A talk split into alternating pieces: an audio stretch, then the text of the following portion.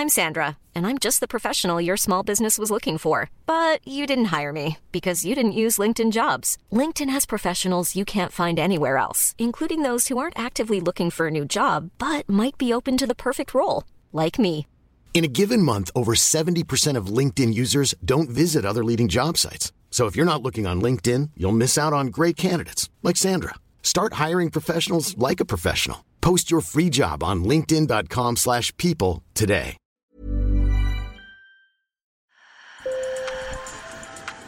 Bonjour. Hello. Hola. Marhaba. Sur le fil, Le podcast d'actu de l'AFP. des nouvelles choisies pour vous sur notre fil info. Le glacier de Tête Rousse n'a pas le calibre de ses voisins d'Argentière ou de la mer de glace, mais il est l'un des plus surveillés des Alpes. En 1892, il libère des litres et des litres d'eau qui détruisent tout sur leur passage, faisant plusieurs dizaines de morts à Saint-Gervais dans la vallée. En 2010, on frôle un dramatique bis repetita.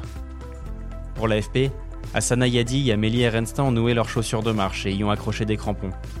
Ils ont suivi les glaciologues qui gardent ces pentes du Mont Blanc sous surveillance, à proximité du refuge du goûter, la dernière étape avant le toit de l'Europe.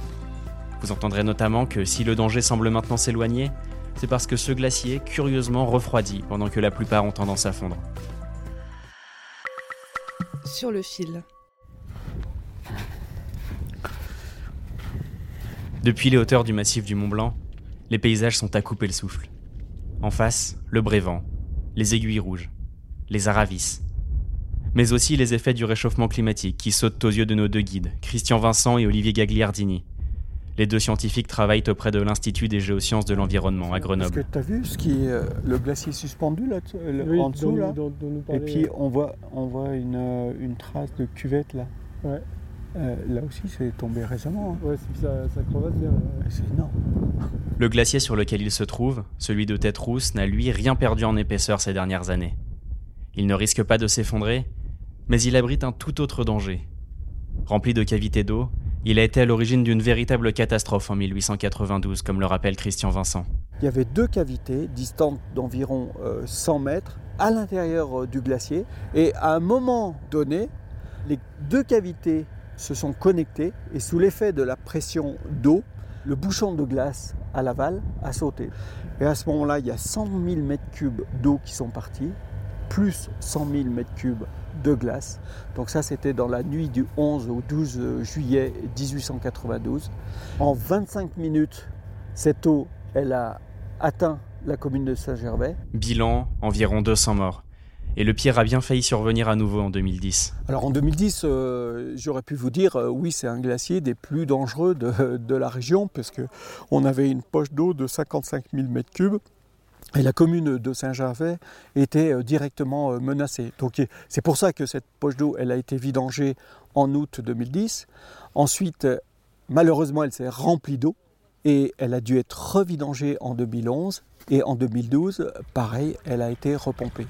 Depuis, l'endroit reste sous étroite surveillance. Dans, dans- dans les, dans les trois fourrages qui sont là, il y a des. il y a- En fait, le, le 69, il est là, il est encore un peu enterré, tu vois. La menace s'est affaiblie mais n'a pas totalement disparu pour autant. Olivier Gagliardini se veut très prudent. En fait, ce qu'on cherche là euh, sur le glacier, c'est à montrer est-ce que la cavité principale sur laquelle on est là euh, maintenant, elle est connectée avec le haut du glacier. On suspecte qu'il y a encore un, un autre volume d'eau, mais plus diffus, dans le haut du glacier. Si ce volume d'eau était connecté à cette cavité, alors là, ça serait problématique. Et si la situation à Tête Rousse reste moins préoccupante qu'il y a 10 ans, c'est en raison d'un phénomène qui peut paraître assez étonnant. On pense que le glacier est en train de se refroidir alors qu'on a un réchauffement climatique. Ça semble étrange, mais les deux sont en fait liés. Je vais essayer de vous expliquer. La particularité de Tête Rousse est d'être un glacier qui s'est installé sur une pente assez faible. Par conséquent, l'eau qui fond en surface ne va pas s'écouler. Elle va s'infiltrer dans le manteau neigeux jusqu'à atteindre une couche de glace en profondeur qui fait barrage. Ce phénomène fait que la couche de neige en surface devient de plus en plus isolante. La glace va alors se refroidir et cela va diminuer l'entrée d'eau dans le glacier. Et Christian Vincent de conclure S'il se refroidit complètement, là on serait dans une situation euh, favorable, parce qu'à ce moment-là, il ne peut plus y avoir de formation de poche d'eau.